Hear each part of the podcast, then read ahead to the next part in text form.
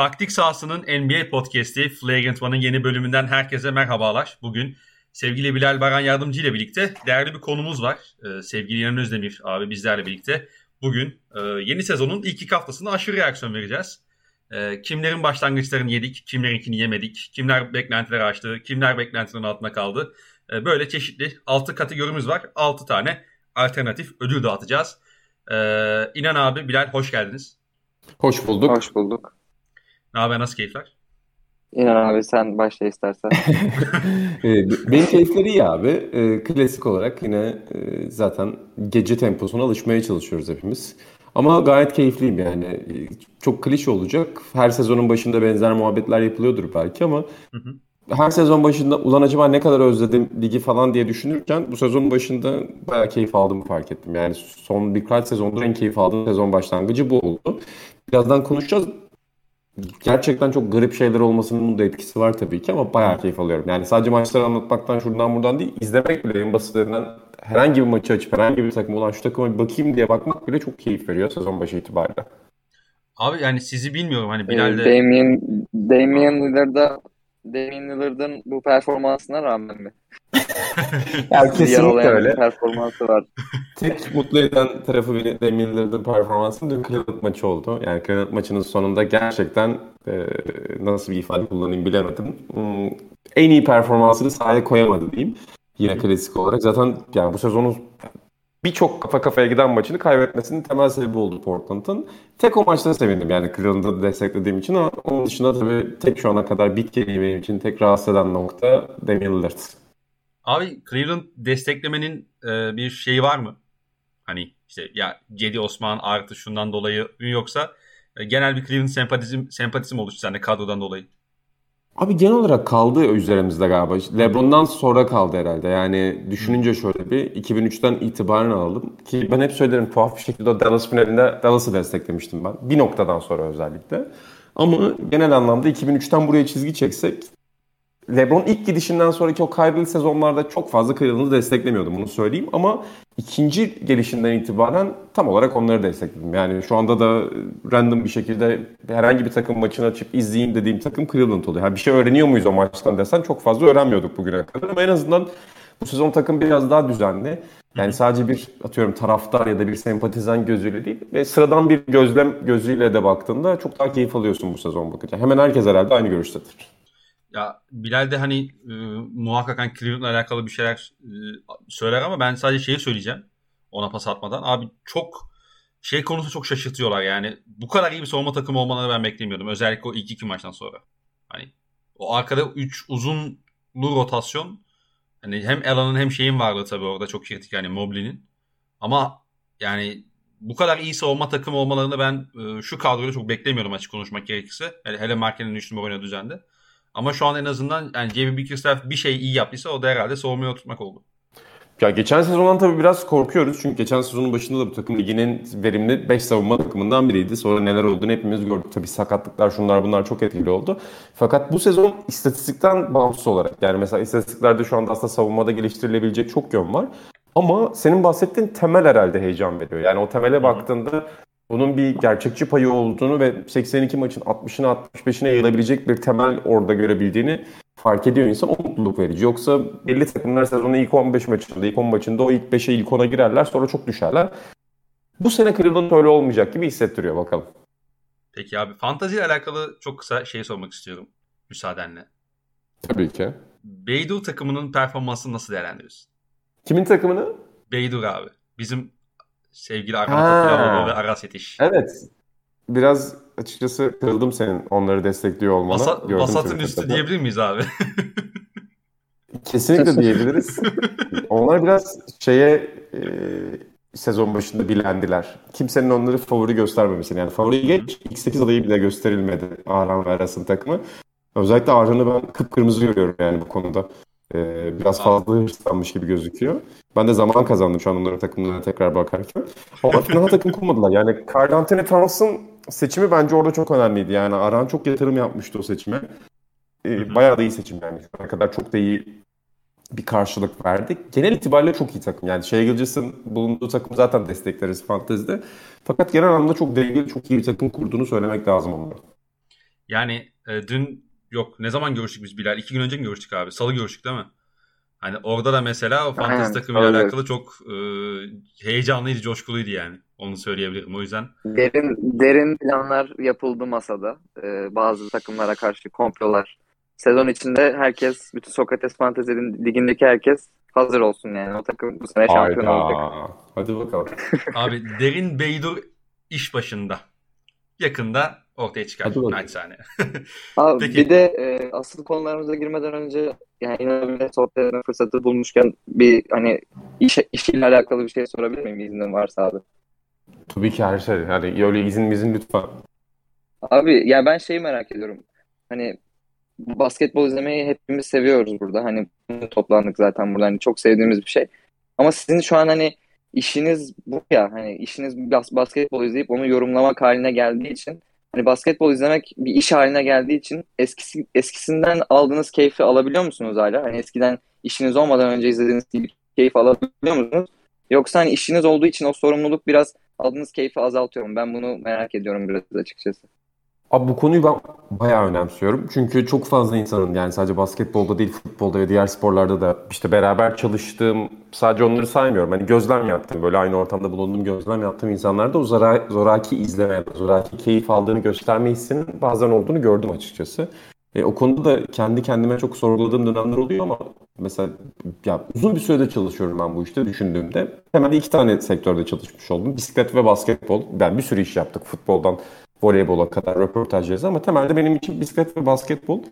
Bu ikisinin de yıllar içinde hatta bisiklet ve NBA dar olarak yani basketbolda demeyeyim bisiklet ve NBA ikisinden de hala aynı keyif aldığımı düşünüyorum. Yani hatta yakınlarıma da sorabilirsiniz bu konuda. Onları örnek gösterebilirim, şahit gösterebilirim onları.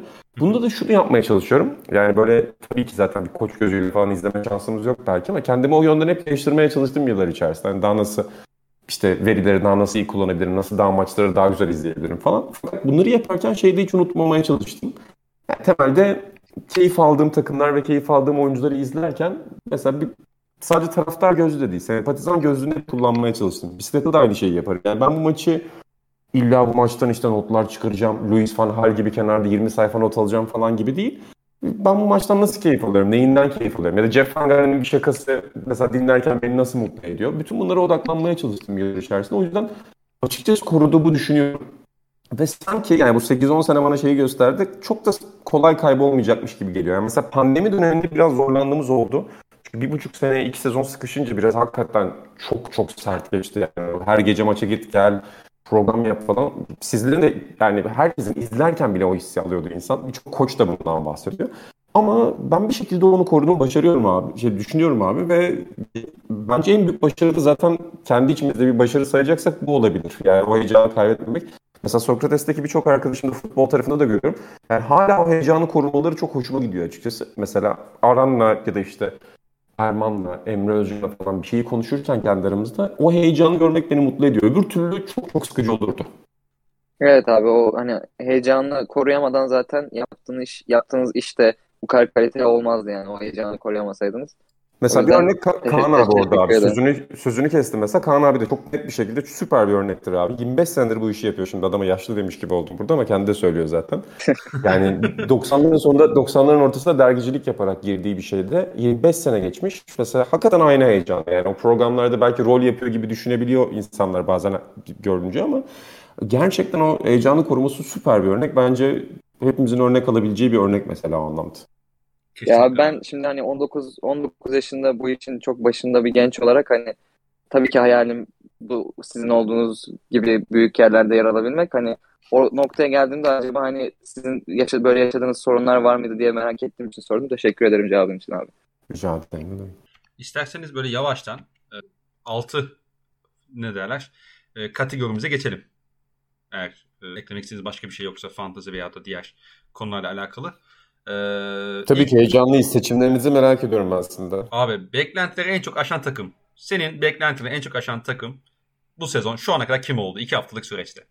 İnan abi senle Bu sefer ben başlamayayım. Bu sefer Öyle ben mi? başlamayayım diyorum. Pası, pası veriyorum. Eyvah, ba- baskıyı bizim üstümüze attı Bilal görüyor musun? Baktı. Abi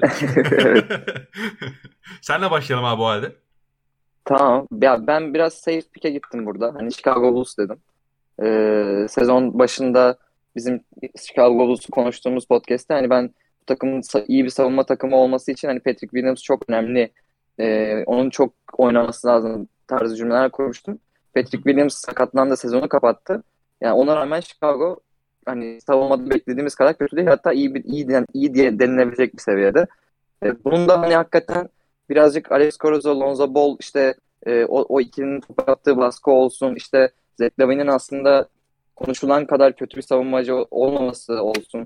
Vucevic'in yine normal sezon için e, drop savunmasına tam drop da yaptırmıyorlar ona hatta hani daha konforlu olabilmesi için e, serbest atış kadar falan düştüğü bir savunma yap, yapıyor. Hani normal sezon için o, o seviyede yeterli bir savunmacı Vucevic. Hani tabii ki normal sezon boyunca e, çok iyi üst düzey savunma yapmasını bekleyemezsin. Yani playoff'ta da yine aynı şekilde üst düzey savunma yapmasını bekleyemezsin.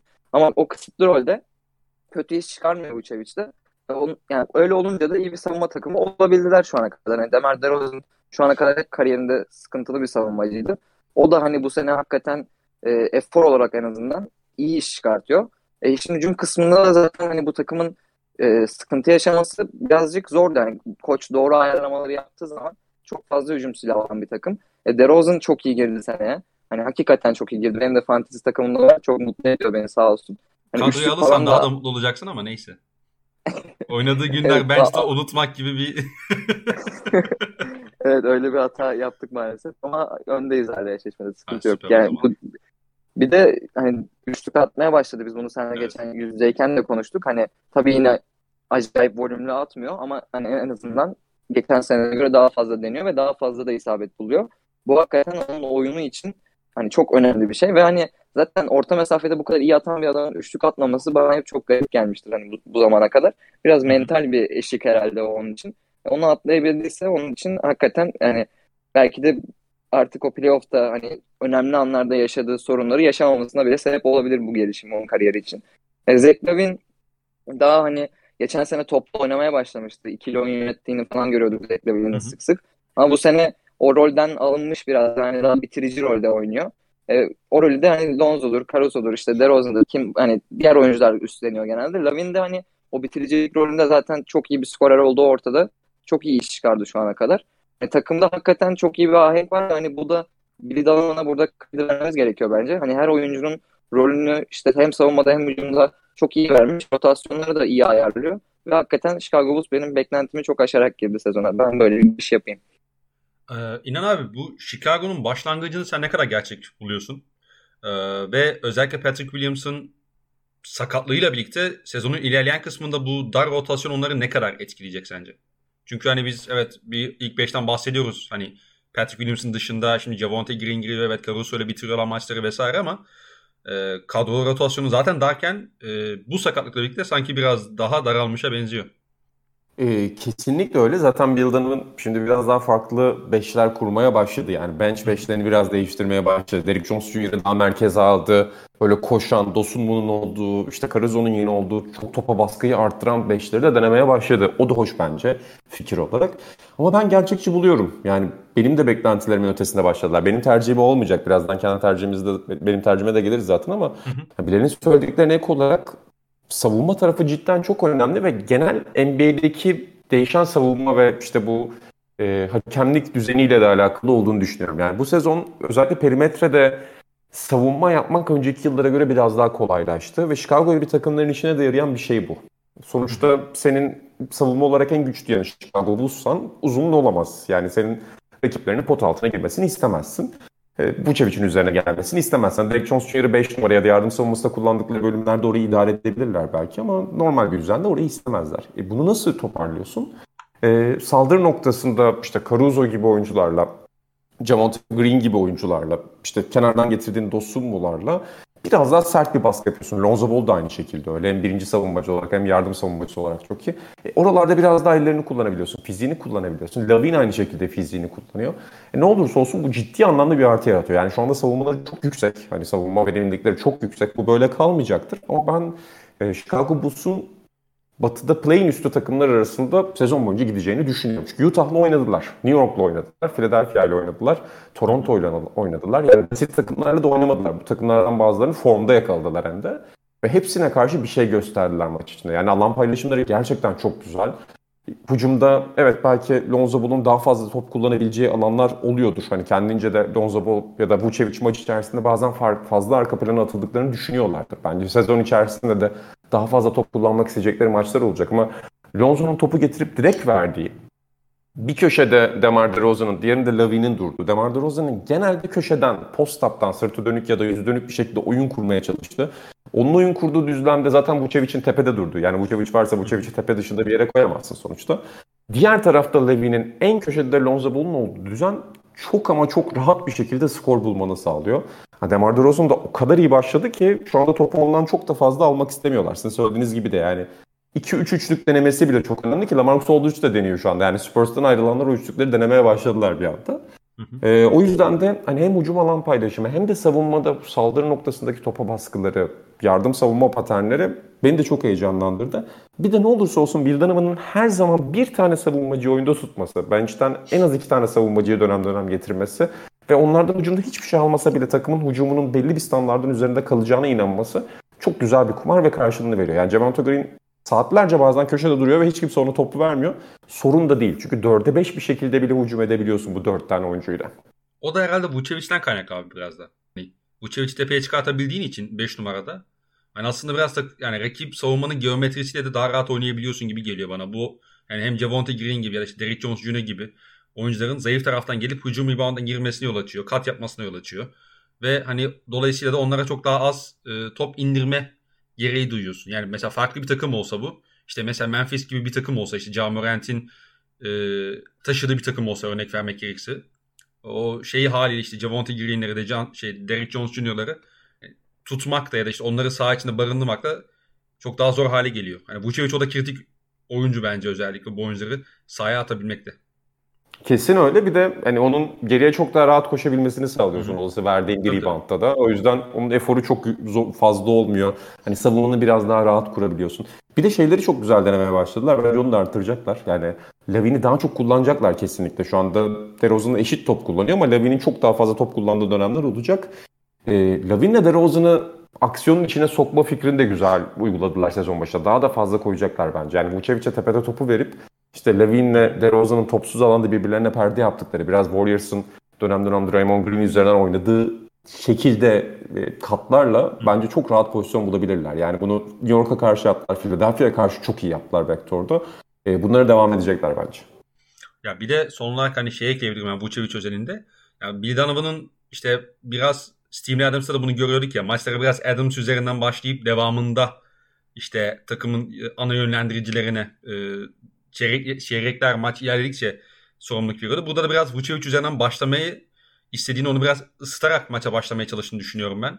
Bir de e, şey ikili oyunları çok e, yani şu anda istatistiklerine hakim değilim ama özellikle e, şey Zach Lavin Nikola Vucevic ikili oyunları. Bunu sadece hani pick and pop, pick and roll olarak da söylemiyorum. Mesela mola dönüşünde sürekli oynadıkları bir şey seti var. İşte e, Zach Lavin geliyor perde koyuyor. E, Nikola Vucevic de işte sağ şeyden sağ orta mesafeden diyeyim gelip orta mesafe deniyor. Hani sürekli onların beraber sahada kalması ve beraber oynadıkları toplu ve topsuz ikili oyunlar e, da hani onları izlemesi keyifli. Onlar da şu an kadar bence gayet verimli oldu Chicago'nun hücumunda. E bir de fazla tempo yapmamalarını bekliyorduk. Hani Bilal'le konuşmuştuk biz. E tempoyu yapmadığın zaman, iyi geri koştuğunda, hücum reboundlarına fazla girmediğinde, e, kolay kolay top kaybetmeyip kolay kolay kötü şut seçmediğinde sen zaten geri geliyorsun ve geriye geldikten sonra da aslında hani iyi de e, işte senin bahsettiğin gibi saldırı noktasında iyi savunmaysan olduğu zaman sen savunmayı normal sezonda belli bir seviyenin üstünde tutabiliyorsun zaten. Ee, hani şu anda bayağı ilk 10 içerisinde yer alıyorlar. Hani belki bu biraz düşer ama e, yani sezon, sezon bittiğinde bence en kötü ihtimalle bir 14-15'lik görürüz bence yine de Chicago'nun savunması. Bu da onları ilk 6'ya atmaya bence gayet yeter. Kesin yani ilk 15 çok kritik orada söylediğin. Peki Chicago kısmında eklemek istediğiniz bir şey yoksa ben kendi takımıma geçiyorum abi. Benim takımıma mı geldik? Ee, senle iş yapalım ondan sonra ben kendi takımımı söyleyeyim abi. Ya da dur sen, sen devam et istiyorsan sen devam et. Ben seni duyamadım tam galiba o yüzden sözünü yanlış anladım. Yok, Senden devam edebilirsin. Hiç problem değil abi. Ya burada birkaç takım var ama e, ben Toronto diyeceğim. Benimki de Toronto'ydu iyi oldu. İyi oldu abi. Yani neden Toronto diyeceğim? Şimdi bu takımı sezonun ilk iki maçında izledik. Maçları izlememize gerek yoktu bu arada. Hani bu takımın ne kadar sıkıntı yaşayabileceğini biliyorduk işin hücum sahasında bilhassa. Özellikle set hücumunda. Ama o kadar çok güç alıyorlar ki savunmadan. Hani bunu bir şekilde tolere edebilecek düzeye getirdiler ve hani Scotty Barnes benim çok zaten hani sevdiğim bir prospekti. Ama sezona da çok iyi girdi. Ocanuno bir özellikle hani bir seviyede atlamışa benziyor ki preseason'da bunun bazı emarelerini göstermişti. Şu anda da normal sezon için bence gayet gayet iyi başladı. Ee, hani şu anda 9 maç 6 galibiyet 3 mağlubiyet. Hani kısaca bas, başlamak gerekirse hakikaten benim benim açımdan en azından büyüleyici. Yani bilmiyorum sen ne düşünüyorsun? Kesinlikle öyle ve ben yani en ilgilendiğim takımlardan biri tüm NBA'de. Geçen sezon çok kabus bir oyunları vardı maalesef. Yarı sahada hı hı. yapamayacakları şeyleri yapmaya çalıştıkları bir düzen vardı. Yani top çevirmeye çalışıyorlardı, top paylaşmaya çalışıyorlardı ama yani o top dolaşımının rakip savunma karşısında bir şey yaratma şansı yoktu. Bir avantaj yaratamıyorlardı. Bu sezon çok daha basitleştirdiler oyunlarını ve ben şeyi çok seviyorum. Yani kendine yenilmeyen takımları çok seviyorum. Bir oyun karakteri olan, e, artılarını bilen, eksilerini bilen ve buna uygun hareket eden. Bu sezon gerçekten kendini tanıyan, aynaya baktığında ne olduğunu bilen ve buna göre hareket eden bir takım var. Oyunu tamamen çirkinleştiriyorlar. Bunu tırnak içinde kullanıyorum. Ve işte bu hustle denilen yani savaşarak, işte omuz koyarak, atlayarak kazanılan toplarda, ortaya düşen toplarda, çelinen toplarda, çalınan toplarda, reboundlarda en çok avantaj yaratan takımlar şu anda. E, o yüzden de ben de onları izlemeyi çok seviyorum açıkçası. Yani 6-3 bu seviye devam eder mi? Devam etmez. Yani Doğu'da ilk 4 ya da 5 adayı mı çok emin değilim. Bence play-in'e bir şekilde düşebilirler sezon içerisinde. Hatta belki altına düşerler. Bilmiyorum şu anda. Belki Siakam dönecek ve hiç uyum sağlayamayacaklar ama şu anki düzen e, ve özellikle şu anki düzenin getirdiği oyun beni çok keyiflendiriyor. Ya Siakam konusunda ben şey düşünüyorum. Ee, nasıl diyeyim? Ya Siakam'ın ben bu takımın bir ahengini en azından kısa vadede bozacağını düşünüyorum. Çünkü Siakam bu hani tak ve çalıştı diyeceğin bir prospekt yani bir oyuncu değil özellikle bu takım için. Hani belli bir zaten e, Frank Van Vliet'in de işte sezon öncesinde onunla alakalı işte açıklamalar olmuştu. Hani biliyorsun ben kontrat aldıktan sonra hiç kendimi o, o kontrat oyuncusu gibi hissetmedim tarzı bir açıklaması vardı Siakam'ın. Ee, hani ben bu takımın biraz aheng, biraz ya hatta ciddi manada ahengini bozabileceğini düşünüyorum. E, çünkü Siakam topa, topu elinde isteyen ve e, kendi skorunu gitmeye çalışan işte bunu genelde post-up üzerinden ya da çok çabuk böyle spin hareket üzerine yapan bir oyuncu. E, etrafını yeter kadar açamayacaksın. İşte Açıyubası var, Burch'u var 5 numarada. Scotty Barnes her şeyi iyi, belki birçok şeyi yapıyor ama şu anda şut konusunda hala problemli vesaire. E, bu biraz Toronto'nun hızını kesebilir gibi geliyor bana. Kendi ayaklarını biraz sıkabilirler gibi geliyor. Ee, o yüzden o yani Siakam döndükten sonra bir izlemek lazım. Hani şu anda çok iyi başladılar evet. Ama bu takımın hani izlerken ben bazen hakikaten şey çekiyorum abi. Hakikaten acı çekiyorum yani işin yarısı kısmında. Ee, bilmiyorum hani Bilal senin eklemek istediğin bir şey var mı bu takımla alakalı? Sen neyi yani Scottie Barnes hakkında ne düşünüyorsun? Oğuzcan o bir, bir seviyede atlamış gibi gözüküyor nihayet. Ee, bu takımı izlemekten sen de keyif alıyor musun bizim gibi? Ben açıkçası Toronto'yu çok fazla izleyemedim. Hani kötü bir takım olmalarını tahmin ediyordum. Bu yüzden çok fazla maçlarını tercih etmedim. Ama hani izlediğim dakikalarda hani klasik bir e, Nick Nurse hani normal sonunda hakikaten oyunun doğrularını en iyi şekilde yapıp e, küçük küçük şeylere detaylara özellikle çok önem verip hani işte bu e, nedir rebound'tır işte hani hızlı hücuma çıkmadır tempoyu ayarlamadır falan bu tarz şeyleri çok iyi yapıp ona göre de normal sonunda hakikaten iyi bir e, basketbol oynayabilen bir takım zaten Toronto hep. Hani bu senede anladığım kadarıyla hani az, az izledim dediğim gibi ama sizin de anlattıklarınızı anladığım kadarıyla yine o küçük detayları çok iyi başarıp e, kısıtlı bir kadro olmasına rağmen hatta Siakam bu kadronun belki de hani en iyi oyuncusu diyeceğimiz oyuncu Siakam o da sakatken hani hakikaten 6-3 çok etkileyici bir derece. Hani bir de şeyden bahsedebiliriz. Hani Toronto her sene bir regen oyuncu çıkarma konusunda hani kararlı herhalde. Bu sene de Siumu Mikhailuk'un Mikhailuk'tan hakikaten iyi katkı alıyorlar. Geçen sene işte e, Chris Boucher vardı böyle. Hani o, o konuda da Toronto'ya ayrıca bir tebrik etmek lazım. Bu tarz oyuncuları bulup e, getirip katkı alma konusunda hakikaten iyi iş başarıyorlar. Ama hani benim e, sezon sonu için Toronto'dan bir beklentim var mı? Hani playoff yaparlar mı diye soracak olursan hani play-in yap, yapabilirler. Play-in çünkü doğuda hakikaten o slotlar biraz boş. Hani 9-10'dan e, play-in yapabilirler ama play-in'den kendilerini playoff'a atabileceklerini düşünmüyorum açıkçası. O, oralarda takılacaklarını düşünüyorum sezon sonunda. Peki İnan abi bu sezon şu ana kadar senin en beklent en çok beklentilerin altına kalan takım kim oldu? Ee, yani Boston Celtics şimdi ne bekliyordun ki ne bulamadın diye soranlar da olabilir ama biraz karışık hissetsem de Boston Celtics'in ya şu gördüğümüz şeyden daha iyi olmasını bekliyordum ve şu gördüğümüz şey iyi bir performans değil yani. Boston Celtics hakkında konuşmak biraz da sıkıyor beni. Yani burada konuşmayalım diye söylemiyorum ama açıkçası atıyorum biz senle ben geçen sene buraya da konuk olduğumda muhtemelen Boston Celtics konuşmuşuzdur. İşte programlarda falan da düşünüyorum. Çünkü hani 3 senedir aynı cümleleri kuruyor gibi hissediyoruz Boston Celtics'e dair. Gerçekten de öyle. O sorunlar aynı şekilde devam ediyor. Yani yarı sahada hala hep aynı basketbol oynayan bir takım görüyoruz. Yani biraz daha akışkanlığı arttırmak istediğini söylüyordu Ime Udoka sezon başında. Al Horford'un oraya gelişinin de tabii ki bir etkisi olacaktır. Şu anda savunma anlamında inanılmaz bir etkisi oldu. Yani sen Oklahoma'dan tabii farklı bir Al Horford hatırlıyor olabilirsin ya da farklı hislerle bakıyor olabilirsin onu ama e, bir inanılmaz bir yani inanılmaz bir baş. Hakikaten diri bir Al Horford, Al Horford inanılmaz başladı sezona. Yani şu anda blok lideri olmasını falan geçiyorum. Hucumda bir hala şey olarak onun pasörlüğünü kullanmasalar da çok iyi başladı. Al Horford'un şu anda bu kadar çok blok yapması ya da Boston takım halinde bu kadar çok blok yapması aslında kötü bir şey değil mi?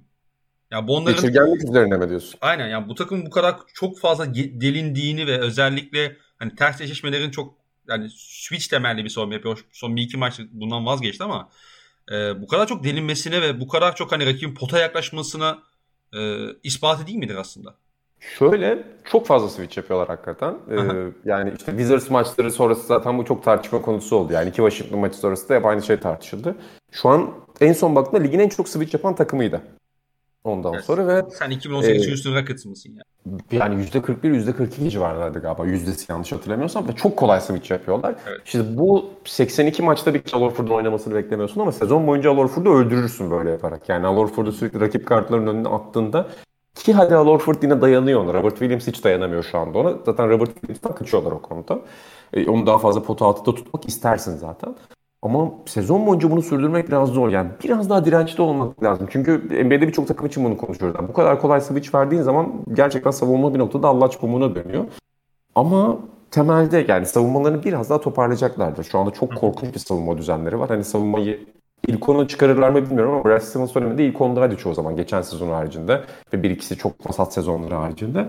İlk ona getirirler mi bilmiyorum ama temel sorun tabii ki hala aynı yani. Hucumda çok tahmin edilebilir bir oyun oynamaları, çok tahmin edilebilir bir drive and kick düzeni olması, Jason Tatum ve Jalen Brown'un pas vermesi ama bunun tırnak içinde bir pas vermek olması yani. Kanlarının son damlasına kadar o topu tuttuktan sonra verilen pasla gerçekten hücumu açan, kendi takım arkadaşına avantaj yaratan pas arasında bir fark var. Biliyoruz ki Boston Celtics bunun en zoraki olanını yapıyor. O yüzden hücumdaki temel sorun düzelmediği sürece bu takımın sınıf atlama imkanı yok gibi görünüyor sezon başı itibariyle. Merakla bekliyorum onların sezonunu. Yani izlemekten çok keyif almayacağım belki ama bir yandan da bir garip bir tarafı var onların. Tuhaf bir tarafı var. İnsan merak ediyor. Abi bu takımla alakalı sadece bir tane istatistik verip ondan sonra e, devam konuşmak istiyorum. Bu takımın en çok asist yapan oyuncusu şu anda kim biliyor musunuz? Deniz Şurada. Yani Peyton Pritchard, Peyton yok. falan mı diyecektim de. Hayır Deniz Şurada. Yani bu ta- bir takımın en çok asist yapan oyuncusu Deniz Şurada'ysa sen zaten kötü kurgulanmış bir takımsın. 2 kere 2 4. Ee, bu takımın yani iki tane süperstarı var ya da süperstar adayı var. Bir tanesi Jason Tatum, bir tanesi Jalen Brown. Bu iki adam, bu iki oyuncu neyi çok iyi yapıyor? Can istediği zaman potaya gidebiliyor. Orta mesafesi yani 3 seviyeden skor üretebiliyor. Fena pasör değiller ama bu adamların yanında senin yapman gereken çok temel bir şey var. Bu oyuncuları skorerliğini ortaya daha kolay çıkaracak. Kanattan skor üretmelerini, oyun yapmalarını daha kolay hale getirecek oyun yönlendirici bulman lazım. Sen şimdi gidiyorsun bir numara rotasyonda. Evet piyangodan düştü tamam. Ama Dennis Schroeder'le Marcus Smart'a güveniyorsun. Yani bu şekilde yola çıkarsan o, zaten sen şey yapamazsın yani. Sen zaten yarı sahada çok tıkanabilirsin. Al Horford'u 4 numarada kullanıyorsun. E, 4 numarada bir de otomatikman switch yapıyor işte. İnan abi sen söyledin işte takım çok kolay switch yapıyor vesaire diye. Ligin en çok switch yapan takımı. Yani Al Horford'un artık switch yapamayacağını biliyor olman lazım yani. Ve işin şöyle can sıkan bir boyutu var. Bir taraf, yani Boston taraftarı olsam o beni çok canımı sıkar. Yani bu takım switch yapıyor mesela. Ya, ya da devamını tam anlamıyla kurgulama gereği duymamış ya da kurgulayamamış gibi geliyor bana. Şimdi switch yaparsın ama devamını kurgularsın. Mesela Miami Heat'i izliyoruz. İşte ben Adebayo işte geçen Dallas maçını izliyorum. Switch yapıyorlar. Adebayo Luka Doncic'in üzerine kalıyor. Bam Adebayo Luka Doncic'i kendi istediği bölgeye doğru itiyor. Yani aldığı savunma pozisyonu. Orada da yardım savunması bekliyor. Mesela PJ Tucker.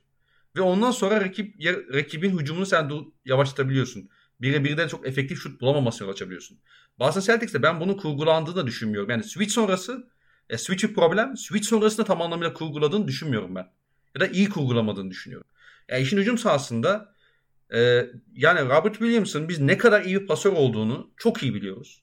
Geçen sezon bize sağlıklı dönemde gösterdi. Ya yani bu çocuğun şu ana kadar bak 31.7 dakika oynamış. Düz istatistik okuyorum. 31.7 dakikada sadece 1.4 asisti var. Yani ve görüyorsun yani çok daha fazla ikili oyun temelli oynuyorlar. Çok daha fazla pick and roll temelli oynuyorlar. Ve çok daha fazla Jason Tatum'un post-up izolasyonları temel oynuyorlar. Yani Jason Tatum Kobe gibi takılıyor. Ama hani verimli bir performansı yok. Yani 23.5 denemesi var şu an saha içinde. Ve %38 de oynuyor. Yani üçlük değil bu arada. %38 saha içi performansı. Üçlükleri %26 ile atıyor. Ve bunların çoğu kötü şut. İzlerken görüyorsun. Ve ayrıca de benim hani Tatum'u bu şeylere sokmanın e, bu post-up'lara, izolasyona sokmanın şöyle bir yan etkisi de var bence. Çok daha fazla temasla oyuna giriyor. Yani dikkat edin. Tatum posta topu alıyor hale temasla oyuna girdiği için. Faul da alamıyor mesela. Ya teması gösteremiyor ya da işte istediği düdük çalınmıyor vesaire. Ve rakip şey pozisyon bir pozisyon devam ederken rakip geçişe başlarken Jason Tatum'un hakeme şikayet şikayeti bulduğunu görüyoruz. Ve bu da dolayısıyla senin geçiş savunmanı yol, e, kolay kolay delinmesine yol açıyor. Kötü bir geçiş savunması takımı oluyorsun sen haliyle. Ondan sonra e, koç Ime Udoka işte alıyor, şey yapıyor. E, molada Jason Tatum'u kızıyor niye dönmedin falan diye. E, tamam Tatum çok şey durumda ama sen de mesela bu adamı sürekli e, mismatch yaratıp hadi bakalım post-up oyna diyorsun yani. Ve işin şeyi boyutu var. Hani Switch'te söylediğim gibi Switch yapıyorsun okey bir problem. Ama onu iyi kurgulamıyorsun. Jason Tatum'a da post-up oynatıyorsun. Okey bu problem. Ama bunu da iyi kurgulamıyorsun. Yani Jason Tatum çok uzak top alıyor potaya. Ondan sonra 3 kişi Chicago maçında bir pozisyon var. 3 kişi Jason Tatum üstüne çullandı. Posta, uzaktan topa şey posta top alınca 3 kişi. E, spacing de yok zaten. Hani yaptığı ana kurgu problemken detaylarda da çok kötü durumda olması Ime Udoka'nın hakikaten çok büyük hayal kırıklığına uğrattı beni. Yani kurgu sıkıntılı, kurgunun detayları daha da sıkıntılı. Böyle. Ben Bilal'e sözü bırakmadan yani daha sonra Bilal'den sonra bir cümle daha eklerim. Şeyi de çok düşünüyorum abi. Ana plan zaten sıkıntılı olduğunda yani ana planı kuramadığında bence detayda fark yaratmak çok zor. Yani az önce Toronto örneğinde verdiğimiz şey. Toronto'nun geçen sezon ana felsefesi yanlıştı. O yüzden detaylarda istedikleri farkı yaratamamışlardı. Burada da yani sen Tatum ve Jalen Brown'a temelde doğru şutları yaratamazsan yani onlara doğru basketbol ya da senin oynamak istediğin kimliği veremezsen Dennis Schroeder mesela sen örnek verdin. Belli ölçülerde katılıyorum ama şu anda en istikrarlı oyuncularından biri garip bir şekilde takımın tempo ayarlama konusunda. Yani sen Dennis Schroeder'le, Peyton Pritchard'la, Josh Richardson'la bunlar Allah'ım cihan olsalar fark yaratamazsın. Yani temelde senin ana kolonlarının düzgün oturması gerekiyor. Kesinlikle abi. Peki Bilal sen de bu takıma herhalde biraz eleştiri getireceksin diye düşünüyorum. Senin Boston Celtics'le alakalı... az önce sen tutturdun. Az önce sen tutturdun, tutturdun İnan abiyle. Şimdi ben tutturdum. Ben de Boston Celtics demiştim bu kategorideki takıma. Öyle mi? Ve hani benim söylemek istediğim çoğu şeyi söyledin aslında. Bana ilk sözü bana verseydin sana çok benzer şeyler söyleyecektim ben de.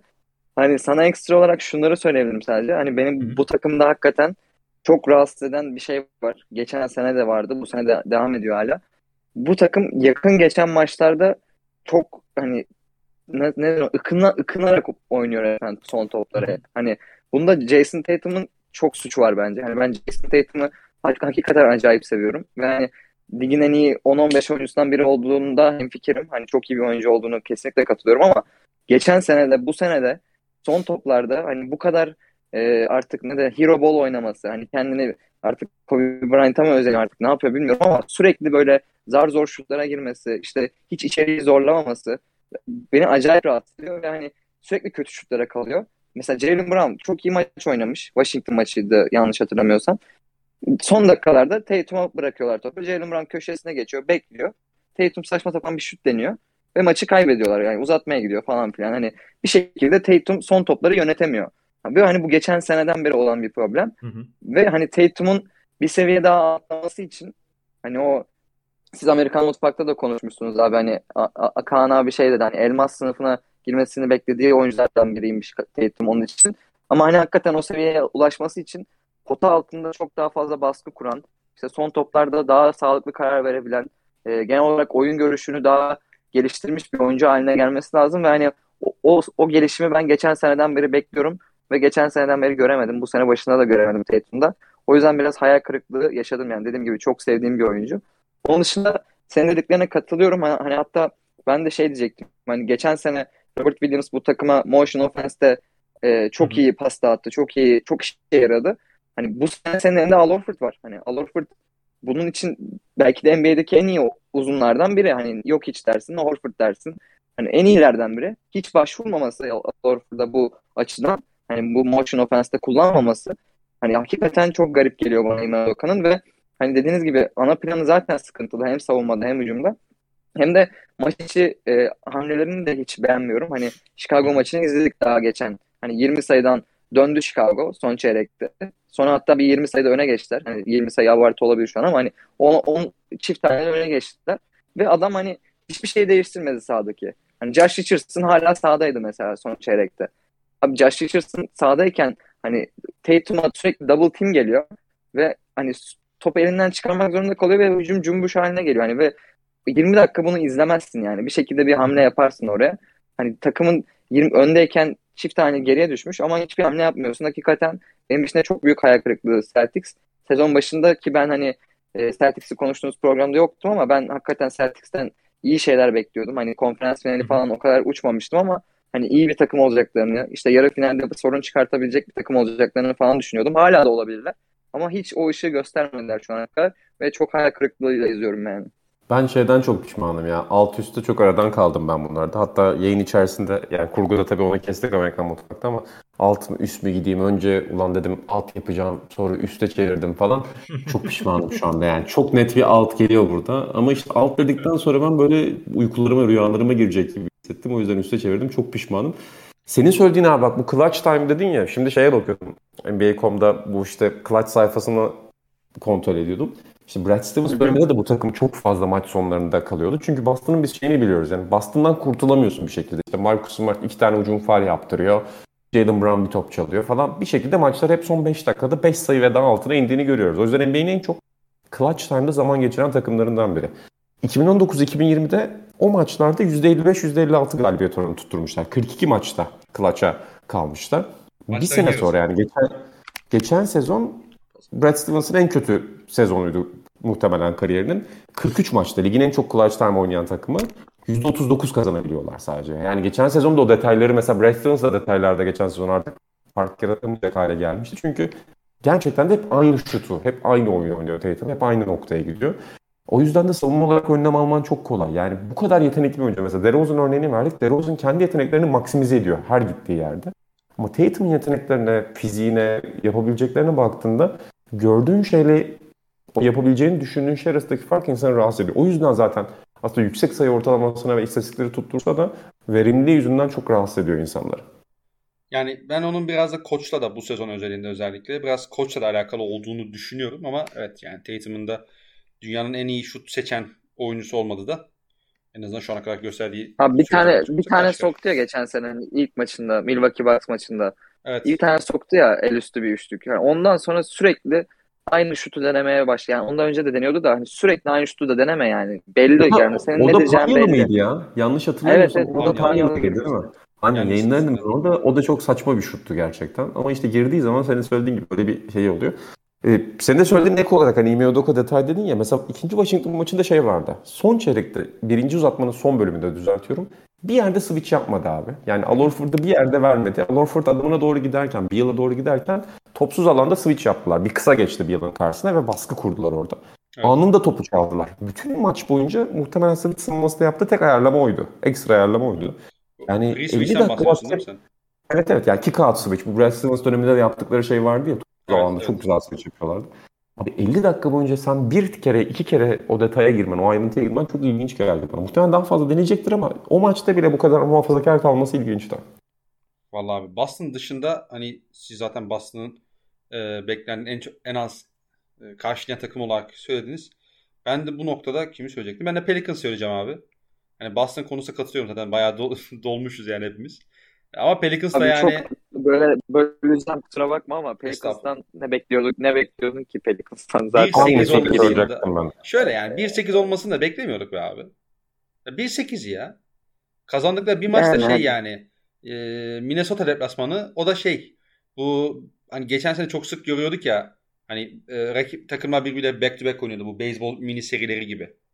O da o olduğu Hı-hı. için yani. Hani o da başka bir takımla karşılaşsalar muhtemelen o maçı da kaybedeceklerdi. Ya bu takım şu anda Oklahoma'dan daha kötü bir konumda. Orlando Magic'ten daha kötü durumda. Houston Rockets'tan daha kötü durumda. Abi ne yapıyorsunuz siz ya?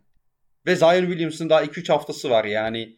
E, o da 2-3 hafta sonra herhalde işte tam sahaya dönecek de değil de e, ne derler? Hani e, takımla çalışmalara başlayacak herhalde. Yani o kadar beşişmiş, kilo almış falan. Yani ne kadar skandal bir organizasyon olduğunu bir kez daha gösteriyorlar yani. Her sene yeniliyorlar. Zion Williamson olsun, başka problemler olsun. Yani korkunç ya. Hakikaten korkunç yani. Ben sadece çok Yok, büyük hayal... çok çok çok depresif bir takım ya. Yani insan evet. gerçekten izlerken de çok yoruluyor onları izlerken. Ya mesela ben Jonas Valanciunas falan izlemeyi seviyorum gerçekten öyle. Kamyon gibi ezmesi hoşuma gidiyor genelde boyalı alanda ama yani bu takımı izlemenin çok çok, çok az keyif veren tarafı var. Yani işte atıyorum ben Josh Hart'ı çok severim mesela. Yani onu izlemeyi seviyorum. Herb Jones bu sene iyi başladı falan. Böyle detay biliyorsun. O Nickel Alexander Walker hala yani bir iyi oynuyor bir çok kötü oynuyor. Çok dağınık oynadı diyor. Yani çok vasat bir takım ve onlar da hep aynı aynı şutla maç bitiriyorlar. O beni çok rahatsız ediyor yani. Aynı hücum. Topu Brandon Ingram alıyor. Orta mesafeye gidiyor. Çaprazdan bir orta mesafe şut atıyor ve şut girmiyor. Yani o görüntüyü herhalde görmekten yorulduk hepimiz de. Yani e, Zion Williams'ın olmaması tabii ki bir etken ama bu noktada olmaları da hakikaten bir basketbol izleyen olarak yani Brandon Ingram'ı severim ben bu arada. Çok hani beğendiğim de bir oyuncu esasında böyle e, Ingram ama şu anda şu noktaları hakikaten korkunç. Sadece onu eklemek istedim yani. Açıkçası benim en beklediğimiz gibi başlayan takım kısmında adayımdı Pelicans. Ben Pelicans'ın bu yani Zion'ın sakatlığından dolayı da özellikle e, şey istatistiklerinin yani mesela over çok yüksek konduğunu düşünüyordum sezon başında. Neye güvenerek o konduğunu da bilmiyordum. E, o yüzden ben açıkçası hani sakatlıklar ve bu takımın kimyasızlığı, organizasyonun krizleri derken bunu bekliyorum açık söylemek gerekirse. Peki abi o zaman direkt bu ödülü de hani üçümüze bir yana dağıtabiliriz. Sen e, hali hazırda en bekle, beklediğim gibi başlayan takım olarak New Orleans dedin. Daha böyle konuşmak istediğin bir şey var mı Pelicans'la alakalı yoksa biraz kısa mı geçelim burayı? Yok abi dediğim gibi yani Pelicans'la ilgili insan depresyona giriyor. Sadece şey çok kötü. O sezon başında da çok çıktı zaten David Griffin'in haberleri. Evet, evet, evet. İşte bu takımda Zion Williamson'ın kontrol, işte Zion Williamson'ın ailesi takımı kontrol ediyor falan. Korkunç haberler bunlar. Zaten bir de şehir olarak baktığında ben çok Amerikan futbolundan anlamıyorum da hani Amerikan futbolunu zaten her zaman basketbolun önünde koyan bir şehir ve her zaman bu olmaya devam edecek. Şimdi bir büyü yakaladılar diyorsun, bir sihir yakaladılar diyorsun. Zion Williamson'ı tutturdular Anthony Davis sonrası. Bakıyorsun işte geçen sezon takım kurulumu berbat. Yani onun etrafında kurulabilecek en kötü takımı kurdular spacing anlamında. E, getirdikleri koç ki çok sevdiğim bir koç olmasına rağmen uygun değil Zayn gibi bir oyuncu. Geçen sezon Steph Bengel'de. E, bu sezona bakıyorsun farklı bir yapbost ama ufak detaylar detaylarda fark yaratmaya çalışıyorlar ama yani ne olursa olsun kontrolün kaybolduğu çok açık orada. Kontrat yapacak da böyle gideceğini falan sanmıyorum. Niye gitsin Çaylak kontratı bittiğinde de. Yine de bu takımın depresyondan daha fazlasını vermesi. Yani Zayn döndü de elbette çok önemli şeyler yapacaktır ama çok zor geliyor bana şu anda. Peki Bilal senin beklentileri en karşılayan takım kim abi? Yani en beklediğimiz gibi başlayan takım değil mi? Evet. Yani soru kategoriyi soruyorsun. Aynen, aynen, aynen. Tamam ya ben Lakers yazmışım buraya. Hani Hı-hı. tam beklediğim gibi kaotik bir başlangıç oldu Lakers'tan. Hani biz sezon öncesi podcast'te konuştuğumuzda ben hani şey demiştim. Yani bu takımın olabildiğince tempo yapması lazım. Ama tempo yapabilmek için hem iyi bir savunma takımı olman lazım hem de birazcık hani e, hareket etmen lazım. Yani yaşlı oyunculardan oluşan bir takım olduğu için mesela o konuda hakikaten sıkıntı yaşıyor Lakers. Hani bu sene yani tam olarak hani de, dediğim oldu demek istemiyorum da ona yakın bir şey oldu yani. Savunmada hakikaten e, iki yönlü oyuncu azlığı çok çekiyorlar özellikle kanat kısmında. İşte e, tempo yapacaklar ama hani yaşlı bir kadro var ellerinde. Onu tam beceremiyorlar. İşte hala e, Westbrook, LeBron, Davis sahadayken üzerine ekstra bir uzunla başlıyor takım. Hani Davis niye hani Westbrook geliyorsa madem hani ben artık şey de düşünmüştüm. E, madem Westbrook geldi Davis full tam zamanlı 5 oynayacak. Yani daha doğrusu e, %80 falan 5 oynayacak. Hani arada bile 4 numara oynayacak diye düşünüyordum ama öyle bir şey de olmuyor. Hala iki uzunla oynamaya devam ediyorlar. bir eklem yapabilir miyim burada? Tabii. Son iki yani nihayet son iki Houston maçında bunlardan vazgeçti abi. Nihayet. Ya, Dwight Howard oynamıyor. Zaten hani Anthony Davis 5 başlıyor nihayet. Yani LeBron Davis ve yanına 3 e, şutör koyunca bu takım şampiyon oldu zaten 2 sene önce yani. Bunu görmemek yani bunu Frank Vogel da görmüyor değildir. Hani tabii ki o adam orada koç benden çok daha iyi biliyor basketbolu. Hani ama niye ısrarla hala e, Davis'i 4 numara be, başlattığına hakikaten çözemiyorum. Hani tam Davis 5 numara oynamak istemiyor olabilir falan filan ama hani Westbrook getiriyorsan takımına sen böyle bir şeyin altına giriyorsan hani 5 numara oynamayı da birazcık artık kabul etmen lazım tam zamanlı 5 numara oynamayı. Hani beklediğim gibi bir kaotik bir başlangıcı oldu Lakers'ın. Ee, karamsar benim Lakers için değilim açıkçası. Hani ne açıdan değilim.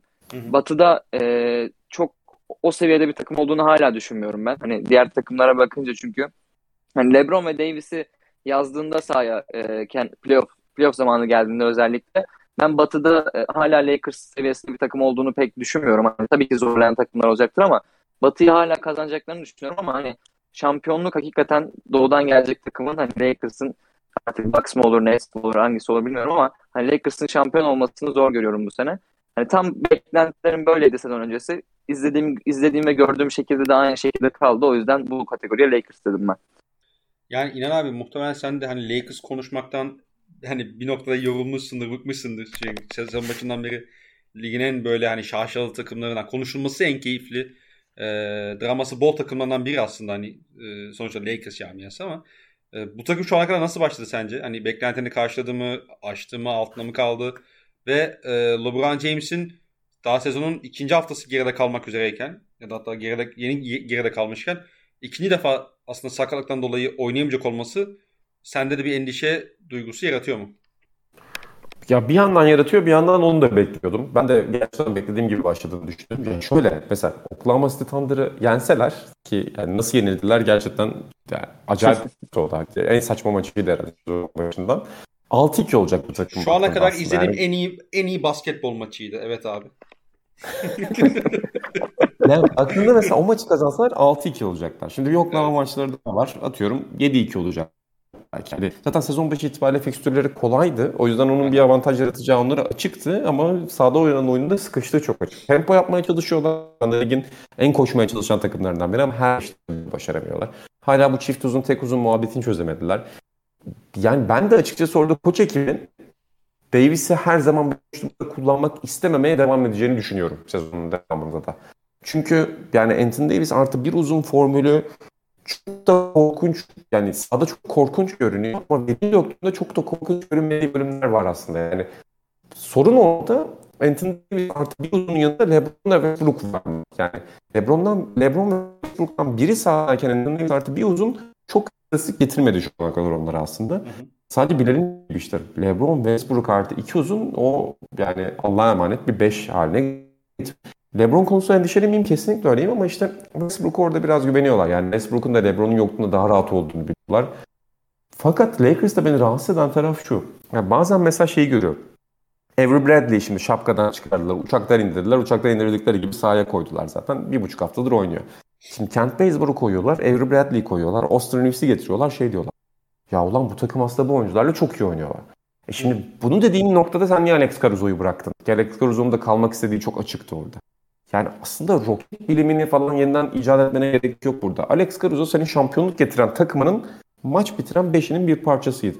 O yüzden senin Alex Caruso gibi oyuncularla oynamak zorunda olduğun çok açık. Yani Westbrook almak istiyorsan alabilirsin tekrardan ki bence saçma bir hamleydi. Ama senin yapman gereken şey maçın sonunda güvenebileceğin, sana sıkıntı yaratmayacak oyunculara sahip olmak. Yoksa zaten LeBron ve Anthony Davis yapacak yeni şeyi. Şimdi sen orada Carmelo Anthony'ye güvenebilecek misin? Çok emin değilim. Şu anda güvenirsin. Normal sonunda sana çok güzel alan açar. Ama playoff'un son 5 dakikasında konferans verenin e, Carmen Anthony'nin sana sıkıntı getireceği, getireceği çok açık. Şimdi orada Malik Monk'tan da sıkıntı yaşayabilirsin belki ama yine güvenirsin ona biraz daha belli açılardan. Ekstra sana bir tempo katar, bir top yönlendirme katar. E şimdi sen orada Avery Bradley ile Austin Reeves de oynayabilirsin. Kent Bazemore'la oynayabilirsin. Atıyorum Trevor Ariza dönecek, Taylor Norton Tucker dönecek. Bunlarla oynamak istiyorsun. Fakat senin bu denklemde ihtiyacın olan oyuncu Alex Caruso'ydu ve şu anda Chicago Bulls'ta bu görevi icra ediyor. Bu benim anlayamadığım kararlardan biri. Yani çok parça oyuncusundan bahsediyoruz burada belki ama bu takımın kaderinde çok çok ciddi etkisi olan bunu bakınca sinir oluyorum biraz açıkçası Pelican'ın yaptığı hamlelere. Abi Lakers konusunda hani zaten problemlerin hani olacağı zaten belliydi. İşte her, herkes konuştu. Siz de konuştunuz, biz de konuştuk vesaire. Ee, bu da şey var ama mesela bu takımın ben Frank Vogel için çok sinir bozucu bir takım olabileceğini düşünüyordum. Çünkü yani Frank Vogel nedir abi? Bize yıllarca ne gösterdi işte Indiana döneminden tutun işte Lakers dönemine kadar. Bu adam savunmada detaylara çok fazla önem veren ve savunmadan güç alan bir koç. Yani savunma temelli bir koç. Şimdi ben izlerken hissediyorum. Mesela Frank Vogel ben hiçbir zaman bu kadar hakemlere bağırırken, hakemlere tepki gösterirken gör, görmemiştim. NBA izlediğim dönemde diyeyim. Bu sene çok daha fazla mesela hakemlere karşı agresif olduğunu düşünüyorum. Bunun da ben yine takımdan kaynaklı olduğunu düşünüyorum. Yani bir yerde hırsını ortaya çıkarıyor. Çünkü savunmada çok fazla hata var. Ve dikkat edin mesela Frank Vogel bazen bir oluyor mesela çok kısa sürede iki mola alıyor. Yani dayanamıyor çünkü. Hataları görünce. Takımın geri koşamamasını görünce dayanamıyor mesela. Hani şu anda ligin en tempolu iki takımından biri Lakers. İşte ligin en tempolu takımı işte NBA'nin pace oranına göre. Houston ikincisi de Lakers. Ama bu tempoyu her zaman aslında Lakers da yapmıyor. Hani rakipler Lakers'ın top kaybından ya da kötü şutundan e, dönüşünde de çok fazla çok çabuk tempo, çok fazla tempo çok fazla hani Lakers geçişte parçalama üzerine yine oynayabiliyor. Ki bununla çok net bir şekilde fayda ettiğini gördük yani. Lakers'ın yaşlı olduğunu ben geç savunmasını çok net hissedebiliyorum. Vogel da dayanamıyor. Ve hakikaten sürekli işte mola oluyor işte 3 çeyrek kullanmadı. Avery Bradley bir anda oyunun içine sokmaya çalışıyor falan. Hani bana biraz da şey geliyor. Hani Vogel bana biraz e, fazla e, müdahale etmeye çalışıyormuş gibi geldi. Özellikle ilk 5-6 maçta. Hani sanki bu ya bana ne abi siz çözün demesi gerekiyor bir yerde. Hani e, koç olarak. Çünkü o, böyle bir koç böyle bir takım değil. Yani ki zaten sezonun ikinci maçı mı, üçüncü maçı mı ne Dwight Howard'la Anthony Davis'in birbirine girdiğini gördük molada. Yani bu takımın sanki biraz bana ne abi siz çözün. Westbrook, LeBron, Davis var. Siz çözün abi.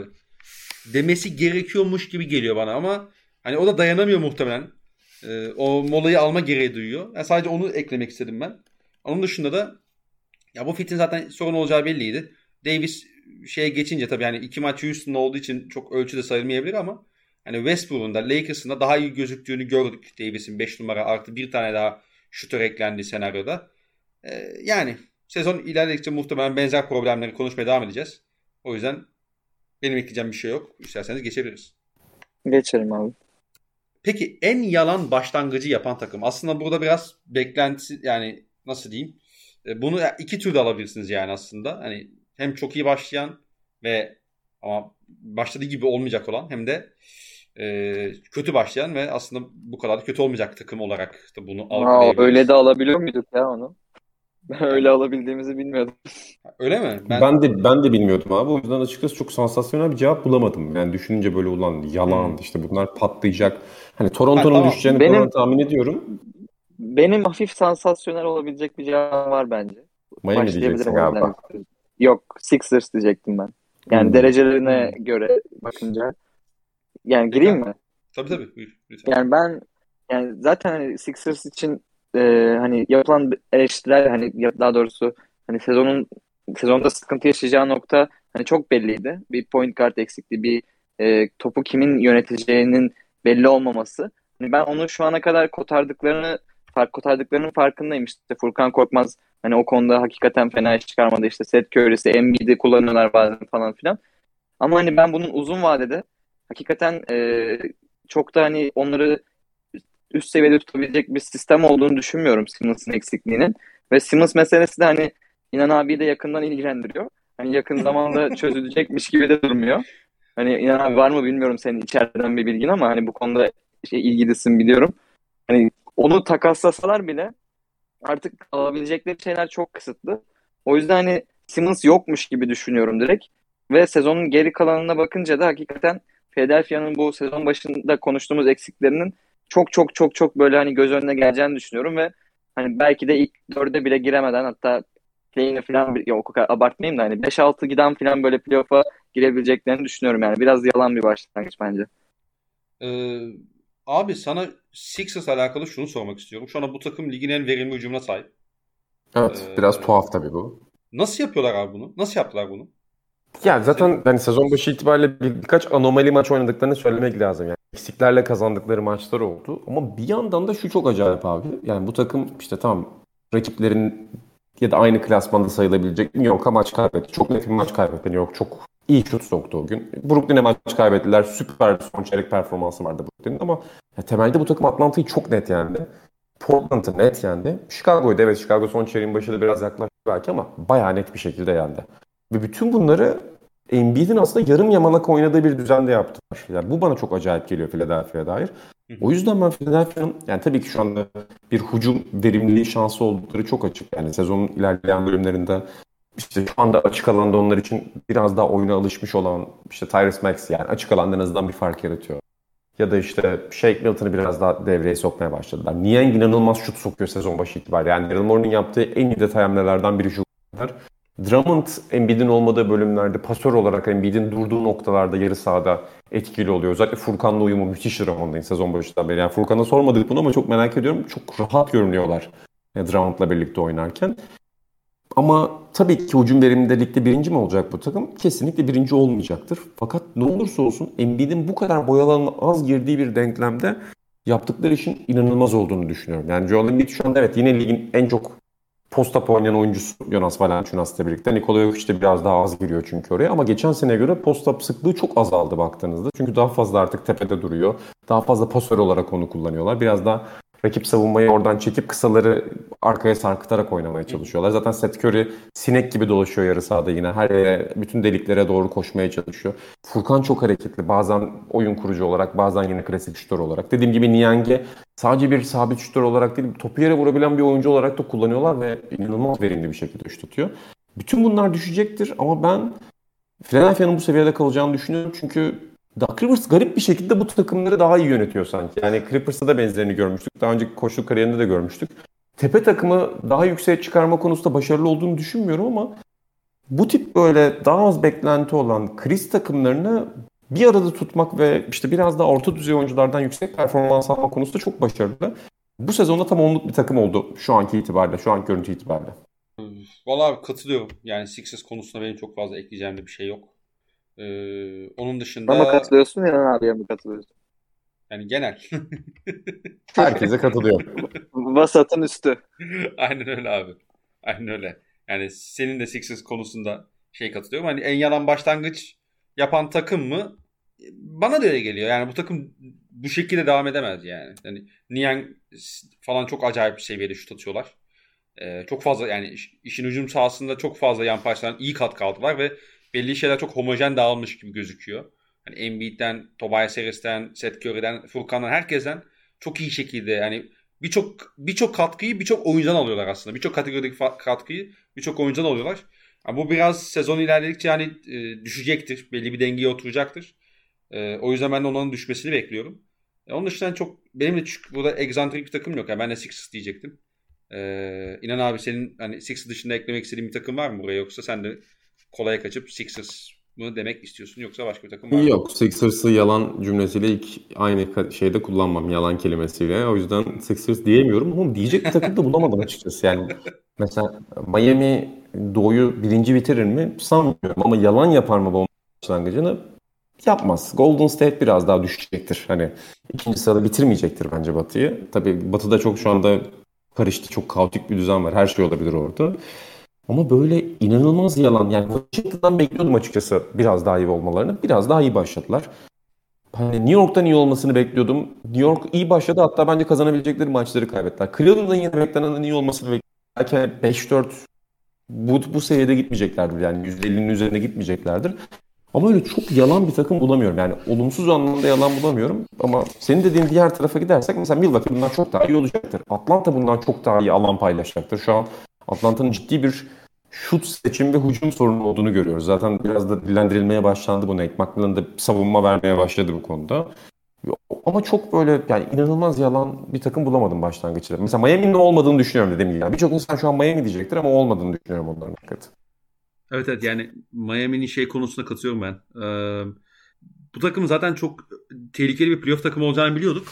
Yani benim kendi adıma endişem şuydu aslında. Endişe demeyeyim de yani ben onların normal sezonda biraz daha düşük vitesi takılıp işte 48-34 tarzı bir takım hüviyetinde olup playoff'ta çok daha vites attırmayı düşüneceklerini düşünüyordum. Çünkü kadro çok dar. Ama burada da hani sürpriz olarak sürpriz demeyelim ama hani burada e, Miami'de fark yaratan isim tabii ki Kyle Lowry, Butler ve Adebayo üçlüsünün yanı sıra bence X faktör Tyler Hero oldu. Yani zaten şu an herhalde X yani şey herhalde birçoğumuzun Yani NBA takip eden birçoğumuzun e, 6. adam adayıdır. Hatta MIP bile alabilir yani aynı anda. Ee, hani onun oradaki rolü çok önemliydi. Onun dışında benim de çok bu kategoriye açıkçası ekleyeceğim bir şey yok. Ee, son iki kategoriye geldik abi. Hazır mısınız? Hazırız. Hazırız. Beklentilerinizi en çok aşan oyuncu. İnan abi senle başlayalım.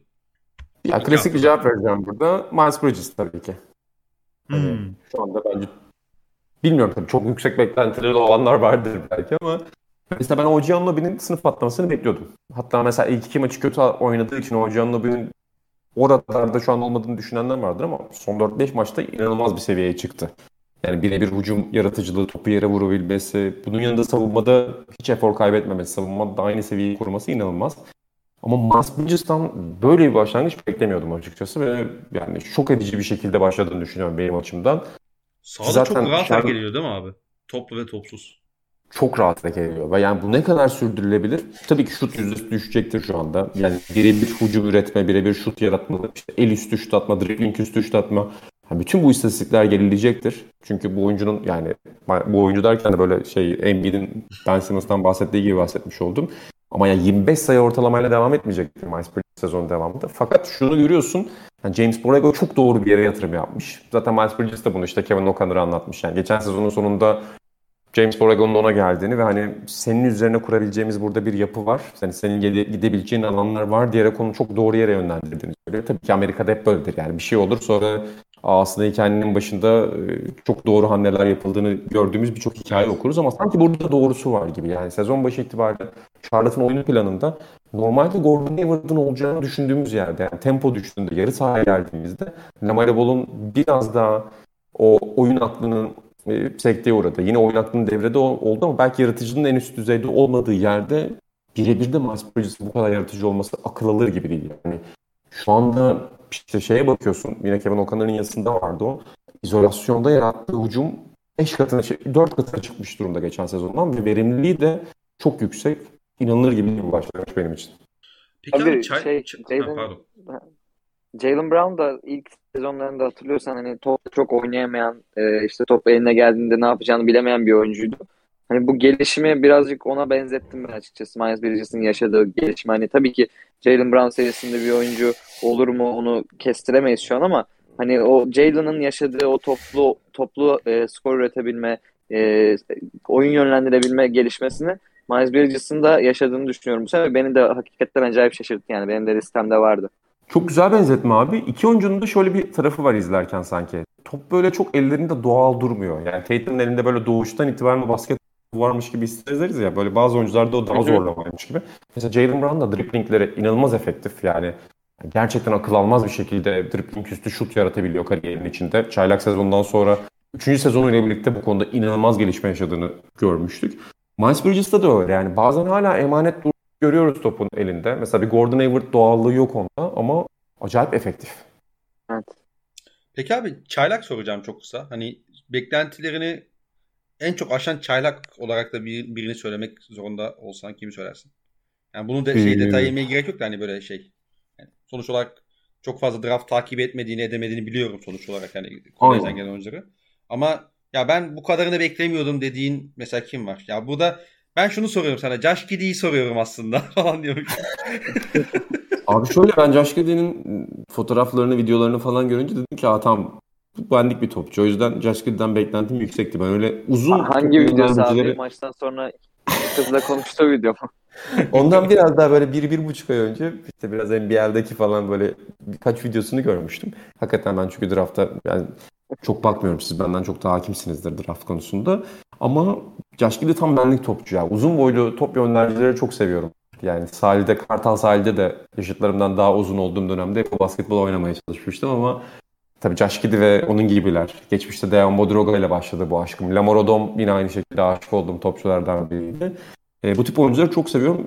Giddey'e bayılıyorum ama benim beklentilerimi en çok aşan net bir şekilde Franz Wagner oldu. Yani bir Franz Wagner aşığı da oldum. Fanteziden ayrı söylüyorum bunu. Gerçekten inanılmaz beğeniyorum onu izlemeyi. Yani Evan Mobley çaylak sınıfından çıkara çıkacağını en büyük bence şu anda tepe oyuncu. Hani tepe tavanı en yüksek oyuncu şu anda Evan Mobley bence. Scottie Barnes'tan çok iyi olmasını bekliyordum izlediğim kadarıyla. Scottie Barnes'ın ha, Toronto Raptors kimliğinde yaratıldığını düşünüyordum. Ama Franz Wagner hem topla birlikte hem de topsuz oyunda benim gördüğüm en akıllı çaylaklardan biri. Yani yıllardır NBA'deymiş gibi oynuyor. Özellikle Amerikan mutfakta da bahsetmiştim. Yani Orlando çok düzenli başladı. Kötü takımlar içerisindeki en düzenli takım şu anda Orlando belki de. Orada Franz Wagner'ın topsuz oyununa bayılıyorum. Yani savunmada falan zaten ne olacağını herkes tahmin ediyordu ama hücumda bu kadar rahat olması beni şaşırtıyor. Ve çocuk çok iyi pasör abi bu arada. Tek dribbling üstü tek elli zayıf taraf falan çok acayip paslar atıyor mesela. Beklemiyordum ben bunları.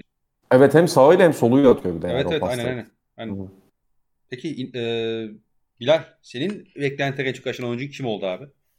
Abi ben buraya 2-3 tane oyuncu yazdım hani hepsine kısa kısa değinirim diye. Okeyse öyle yapayım.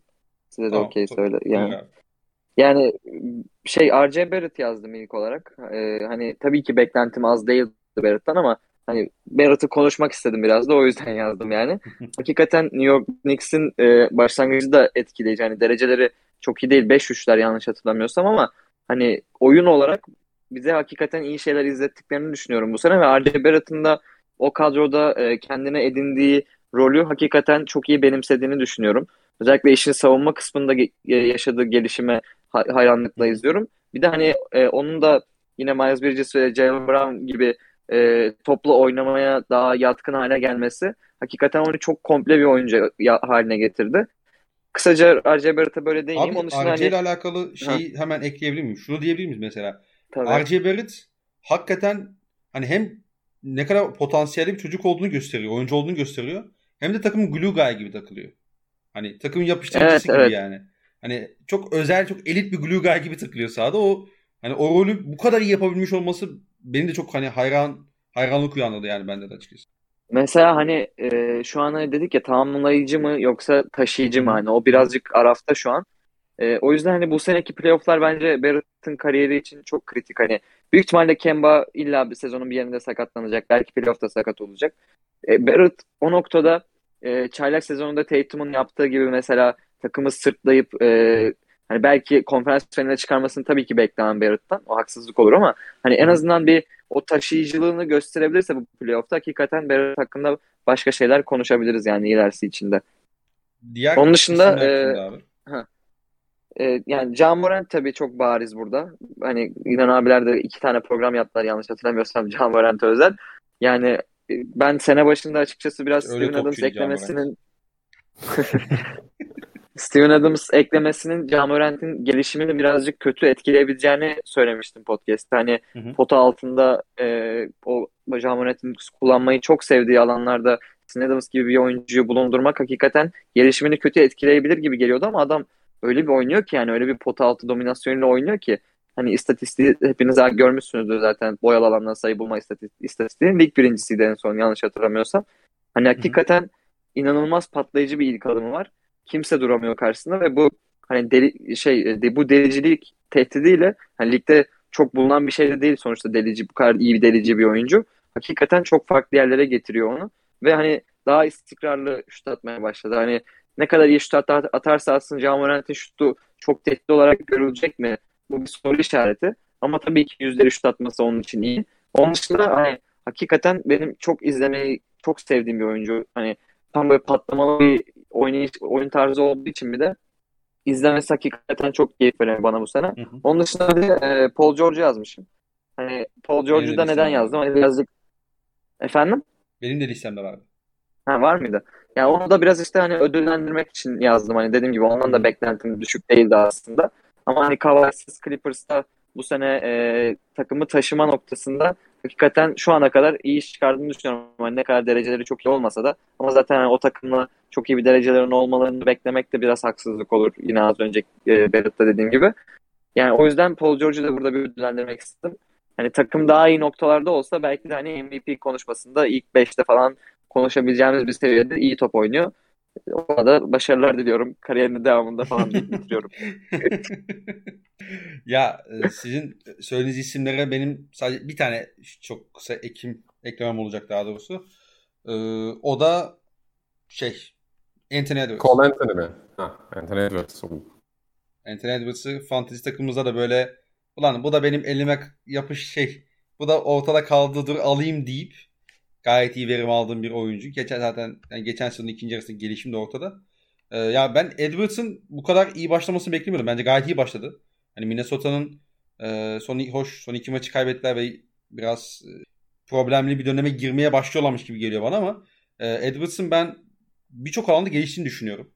Yani potaya gitme konusunda 3 sayı e, denemelerinin şey 3 e, sayısı biraz düştü son bir iki maçta yine ama e, yani hem potaya gitme konusunda hem o savunma konusunda hem üçlü konusunda bir gelişim var bence. E, ve hani son iki maç biraz bozuyor. Onun farkındayım. Ama e, o ana kadar ben Anthony Edwards'ın gayet iyi bir sezon geçtiğini düşünüyorum. Savunmada daha iyi olduğunu düşünüyorum. E, sadece onu söylemek istedim. Yani onun dışında John Morant'tir, işte Paul George'tur vesaire. Bunlara siz de zaten değindiniz. E, sadece bir cam şeyi e, eklemek istedim. Onun dışında ben Abi, bir de Cole ekleyeyim orada. Sen Anthony demişken. Ya. Efendim? Ses bende mi sıkıntıda? Adnan abi sana sor, sorun sesi geliyor mu düzgünce? Son bölümde geldi. Ee, yani son bahsettiğin kısımda geldi bana gayet normal geldi. Sıkıntı gelmedi. Okey tamamdır. Ee, Cole Anthony abi. Aa, ben burada Cole Anthony'yi de eklerim. Yani onun da böyle bir şut performansı sürdürmeyeceğini düşünüyorum. Yani şu anda maç başına 8-3'te yakın atıyor. Anthony Edwards kadar üçlük deniyor neredeyse. %40 da bunu yapıyor. Yani bir noktada düşecektir bu performansı. İşte faal çizgisinden belki inanılmaz çizgiye gitmiyor ama yüksek yüzdeli bitirdiğini görüyoruz. İkilikleri yüksek yüzdeli bitiriyor. Asist sayısını müthiş arttırmadı belki ama top kaybını sabit tutup yani daha fazla top kullandı, daha fazla süre aldığı bir düzenle daha düzenli bir şekilde bunları yapabilmesi çok ilginç geldi bana. Çünkü ne kadar dağınık bir oyuncu olabileceğini gördük geçen sezon içerisinde. Çok korkunç maçları vardı. Bu sezon zaten hiçbir hedefi olmayan bir takımda doğru şekilde belki onlara yaklaşan bir koça sahipler. Ee, iyi bir performans sergiliyorlar şu anda ama Cole Anthony'nin hem sayısını işte hem yüzdelerini bu kadar ciddi şekilde arttırmasını etkileyici buluyorum sezon başında. Katılıyorum abi ben de Cole Anthony sen söyleyince hakikaten benim de e, şey oldu. Hani bu sezonki performans hakkında şu ana kadar gayet verimli. Peki beklentilerin en çok altına kalan oyuncunuz kim oldu abi sizin şu ana kadar? Portland'da oynuyor benimki. abi Nurkic'ten ne bekliyordun ki zaten? Le Lerinen, Lerinen Junior falan. Aynı espriyi yaptı ama ya. Olmaz ki böyle. Aynen ya. Şey çok e, şey değiliz yani. İyi bir podcast partneri değiliz ya. Doğrusu değiliz. Burada yollara veriyorsunuz o zaman. yani evet. Abi evet Damian Lillard hakikaten. Ee... Ya çok söyleyecek bir şey yok herhalde. Damian Lillard şu an kötü şut atıyor. Çok kötü bir yüzdeyle atıyor şutları. Yani bir de 13'lük deneyen bir oyuncu yani %20'lerde attığında gerçekten insanın gözü kanıyor. Yani Portland'da öyle bir düzenle oynadık ki yıllar içerisinde. Tamam hücumda Terry Stotts çok yaratıcı bir koçtur ama ne olursa olsun yıllar içerisinde çok basitleşti bu takımın oyunu. Böyle inanılmaz topun sürekli attığı bir köşeden diğerine gittiği bir düzenle oynamıyorlar. Yani en fazla Nurkic'e gidiyordu. Top Nurkic üzerinden bir daha Lillard'a geliyordu. Nurkic'in pasör özelliğini kullanıyorlardı. E, şu anda Chancellor biraz daha pas düzenli, pası düzen, işte biraz daha topun dolaştığı bir düzen oturtmaya çalışıyor. CJ McCollum biraz daha merkeze gitti. İşte Anthony Simons'ın çok daha güçlü attığını gördük son birkaç maçta. Ama yani Damian'lar çok kötü başladı. Özellikle potaya da çok fazla gidememesi. Yani dribbling'deki o keskinliğine sahip olmaması biraz sıkıntı. Zaten çok kötü üçlük attığı için savunmalar geçen sezonki yakın savunmak zorunda hissetmiyorlar her zaman. İşte dün Cleveland maçının sonunda biz podcast kaydettiğimiz günden bir önce Cleveland maçının sonunda arka arkaya pozisyonlarda Evan Mobley ve Jared Allen tamam Mobley sezon başından beri switch sonrası inanılmaz durdu kısalar karşısında. Yani Trey Young'a da geçilmedi. Hiçbir kısaya geçilmedi hemen ama. Zaten ligin şu anda açık ara en çok şuta el gösteren oyuncusu ve bu konuda inanılmaz bir başarısı var. Zaten yılın savunmacısı olacak ileride buna eminiz ama ne olursa olsun Evan Mobley'de Jared Allen'da bir şekilde zorlayamaması bile inanılır gibi değil. Yani ikisinden de kaçmak zorunda kaldı. Tam üçlük arıyordu. O yüzden de Jared Allen'dan kaçtı ama çok daha natural olmasını beklerken çok zorlanıyor bu konu. Bir noktada düzelecektir ama şu anda birçok isim var belki işte atıyorum. Jason Tatum'u zaten konuştuk burada. E, atıyorum Michael Porter Jr. de zaten çok konuşuldu sezon başı itibariyle ama benim temel benim tabii ki biraz Harden'da form bulduğu için şu anda Damian Lillard olacak. Peki e, ya Bilal'e söz vermene sadece Portland'la alakalı şeyi düşünüyorum ben. E, ya bu yeni gelen koçlarda herhalde şey oluyor abi. Özellikle ilk koçluk deneyiminde bir hani bir imzasını atma düşüncesi oluyor. Bu belki hani Ime kadar da söyleyebiliriz. Bazen de sanki takımlarla takımları biraz oynuyorlarmış gibi geliyor bana. Bilmiyorum sen ne düşünüyorsun? Abi katılırım. Yani kesinlikle Terry Stotts'a göre zaten bir şeyleri değiştirmeye çalışıyor. Sezon başında hep bunu söyledi. Orada da kabalık yapmamaya çalıştı ama bazen yanlışlıkla kaba oldu. Yani bu takımda savunma yapacağız. Hani geçen Evet, sezon evet yani. onların yapıp hani sanki zaten yapılabiliyordu da yapılmıyordu gibi bir tutum içerisine girdiler. Ha sezon başı itibariyle dönem dönem çok iyi savunma yaptıkları maçlar oldu ama genel itibariyle bu takım hala çok geçirgen bir takım ve iyi bir savunma takımı olmayacak. Yani sen. McCollum'u çıkartıp Anthony Simons aldığında da bu takım iyi bir savunma takımı olmayacak sana. Nance ancak belli bir pansuman yapabilir sana ki onu bile çok oynatmıyor şu anda. Maç sonlarında çok hangi uzunla maçı bitireceğine karar veremedi. Covington çok formda değil. Baktığında ha, bu takım iyi bir savunma yapmayacak ama Billups da herhalde gece eşine falan şey diyordu. Ulan yani Lillard da bütün şutları sokuyordu Terestas döneminde. 50 tane maçı ipten aldı. Biz geldik takımın hakikaten e, maç sonlarında kilidi olmak yerine dediğim takımı yani küfür de etmek istemiyorum şimdi podcast'te. E, Evet. performansını o noktada Abi bunu sana şu şekilde uyarlayabilir miyiz? Ruat Akkuş'tayken Damian Lillard finale çıkardı. Bendeyken neler yapıyor diye sana uyarlayabiliriz bence bunu. Kesinlikle öyle yani. Ruat Akkuş, Terry Stotts benzetmesi kendimi de Chauncey Billups'a aldım da mutlu etti beni. Oyunculuk anlamında mutlu etti en azından. Çok haklı abi. Peki Bilal senin e, beklentinin en çok altına kalan, hayal kırıklığı yaratan oyuncu kim oldu? Abi benim De'Aaron Fox oldu açıkçası. Hani ben Hmm, John yaptığı patlamayı De'Aaron Fox'tan bekliyordum biraz bu sene. Özellikle hani geçen sene gösterdiği gelişimden sonra ama hani e, o da birazcık hani tam olarak kafa olarak gelememiş gibi sezona. İşte maç içinde yaptığı şut, şut seçimleri olsun, e, drive etmediği pozisyonlar olsun. Hakikaten biraz kafa olarak tam olması gereken oyuncuyu e, geçen sene bulmuştu. Bu sene ondan biraz uzaklaşmış gibi. E, o yüzden hani De'Aaron Fox hakikaten hayal kırıklığına uğrattı. Hı hı. Ee, yani ben ondan All-Star All-Star seviyesine çıkmasını falan bekliyordum. Yani aynı John Morant'in şu an çıktığı seviyeye çıkmasını bekliyordum. Ama hakikaten çok kötü yani çok kötü başlamadı ama o seviyeye çok uzak başladı. Özellikle geçen sene e, oyuna ne zaman ağırlık koyması gerektiğini çok iyi çözmüştü geçen sene be- belli başlı maçlarda. Hani bu sene onu tamamen kaybetmiş görünüyor. Yani hiç gösteremedi o özelliğini. Hani inan abi sen şeyde şeyde e, Amerikan Mutfak'ta demişsin hani bu takım bu sezon Harrison Barnes'ın takımı olarak oynuyor demişsin. Hak- Hakikaten hak verdim yani. De'Aaron Fox Harrison Barnes'tan kötü bir durumda girdi sezona.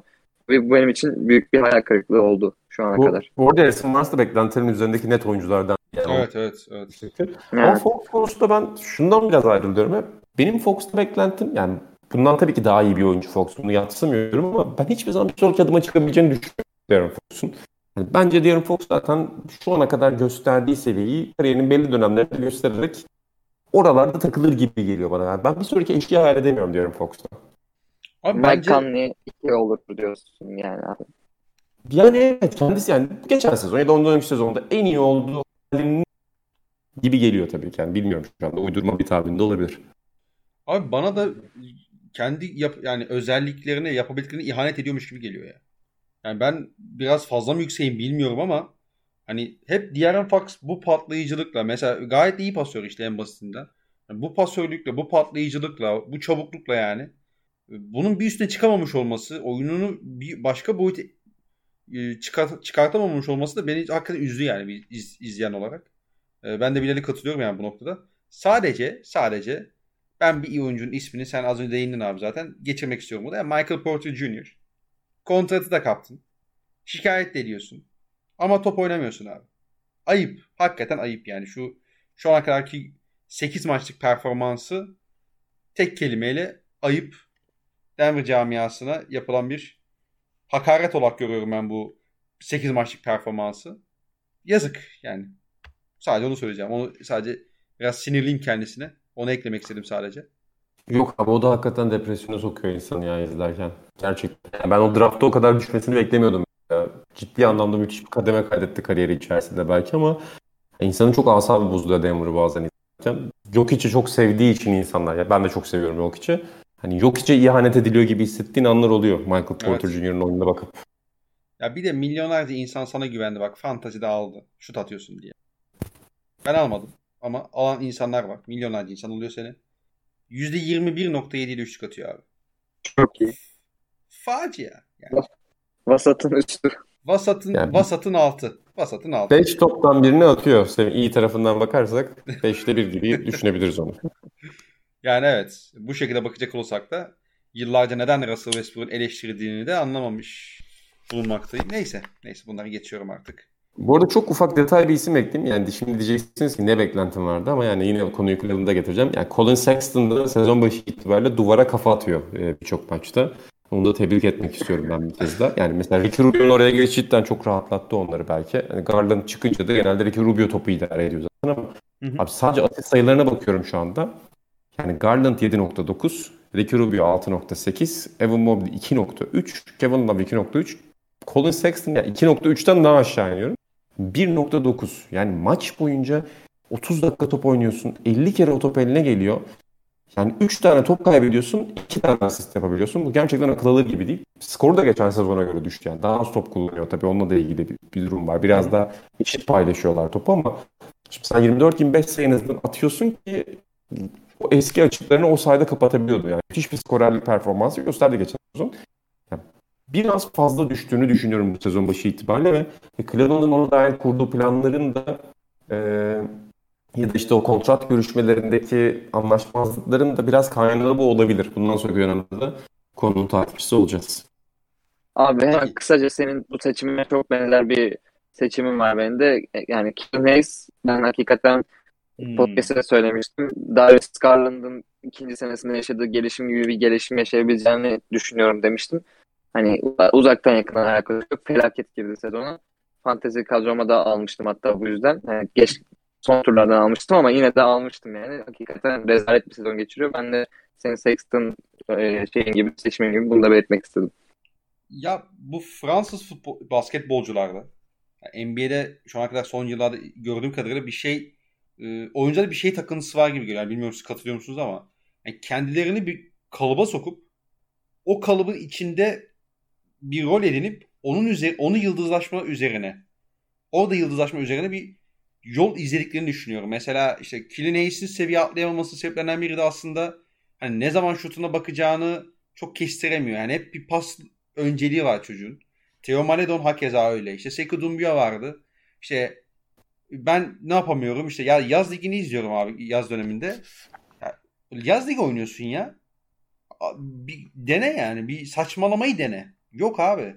Hani hep Killian Hayes'te de, Theo Maledon'da da, Sekou Doumbiya'da da hani hep şey var.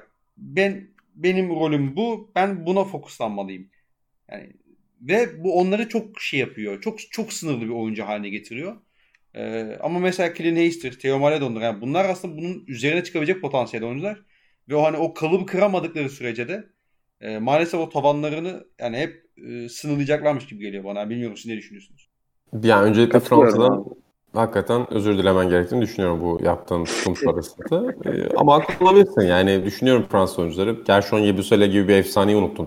Ama onun potansiyeliyle ilgili diye düşünebilirsin. Yani doğru olabilir. Hani bu oyuncuların pek çoğu mesela bizim alt yaş gruplarında çok da insanların üzerine titreyerek duyduğumuz oyuncular. Yani işte şu oyuncu gelecek. İşte Eli Okobo'lardan Theo Maledon'lara birçoğunda bunu görmüştük hakikaten. Ee, onların pek çoğunun sınıf atlayamadığını da NBA kariyerlerinde izledik. Neyse ki Frank Nilikina şimdi bu sezon başında bir şeyler gösterdi Jason Kidd'in düzeni içerisinde. Evet. Devlet Karaz'la beraberdik. Peki eklemek istediğiniz bir şey yoksa yavaştan kapatalım diyorum. 80-85 ee, dakikayla bulmuşuz. Evet buralara zaten çok az insan oluyor. 85 dakika uzatmışız cidden. Ama e, 85 dakikaya gelen insanlara istersen sen bir mesaj ver. Ben de sana bir yönlendir. Dostlarını daha iyi tanırsın böylece. Kim gerçekten şey yapıyor, kim gerçekten yalan söylüyor. Yok abi yani hakikaten 85 dakika dinleyen varsa yayının sonuna kadar çok teşekkür ederim ben kendi adıma. Ee, yani davetimiz kırmanın için de sana ayrıca teşekkür ederiz abi. Yine çok dolu dolu keyifli bir yayın oldu. Evet abi çok teşekkürler. Ben teşekkür ederim size keyifli sohbet için. Ee, evde de biraz bu saatlerde bağırdım galiba ama konuşurken biraz gaza geliyorum ben. Ee, tabii tabii. Evan Mobley'de falan bir yükseldiğini hissettim ben. Aynen bütün ev ailesinden de özür diliyorum bu e, durumda. Evet, şu anda kafa sallanıyor. E, ondan Ama şaka bir yana davetiniz için çok teşekkür ederim. Ne zaman olursa zaten davetleri açayım. Ben hep sana söylüyorum. Konuşmak evet. çok ciddi bir keyif oluyor. E, gönül isterdi ki benim takımımı destekle ama Arhan ve Aras'ın takımını desteklemende de bir Yani şöyle ki Arhan Arhan'ın takımı desteklememin altında farklı motivasyonlar var. Yani Türkiye'de tuttuğumuz kulüp mü burada etkiliyor insanları? Yok, hayır, yok. Ee, yani o takım iki kişi, iki kişi tarafından mı yönetiliyor sadece acaba? Sorusunu sormakta haklısınız. Hayda. Yok yani. Naçizane bizim de ufak tefek dokunuşlarımız oldu abi. O yüzden hani kendi takımımız gibi şey yapıyorum. O yüzden yani. Yoksa beni bilen bilir. Ben paso inan Özdemirciyim yani bu. Açık. yani Buğra Balaban'a da paso Buğra Balabancıyım demiş olabilirim. Ama bu Aynen konuyla yok. gelene göre podcast'a gelene göre şekil en doğru benim hayat felsefem de budur. Yani bulunduğun kabın şeklini almak en büyük ilkeciliktir bence. Yani prensip sahipliği budur bence. O yüzden destekliyorum seni. Teşekkür ederim abi. Bilal'cim senin de ağzına sağlık bro. Teşekkür ederim. Abi çok teşekkür ederiz. İyi ki geldin. Çok- Çok keyif aldım ben de. Dinleyen herkese de teşekkür ederiz. Dinleyen herkese teşekkürler. Bir sonraki bölümde görüşmek üzere. Hoşçakalın.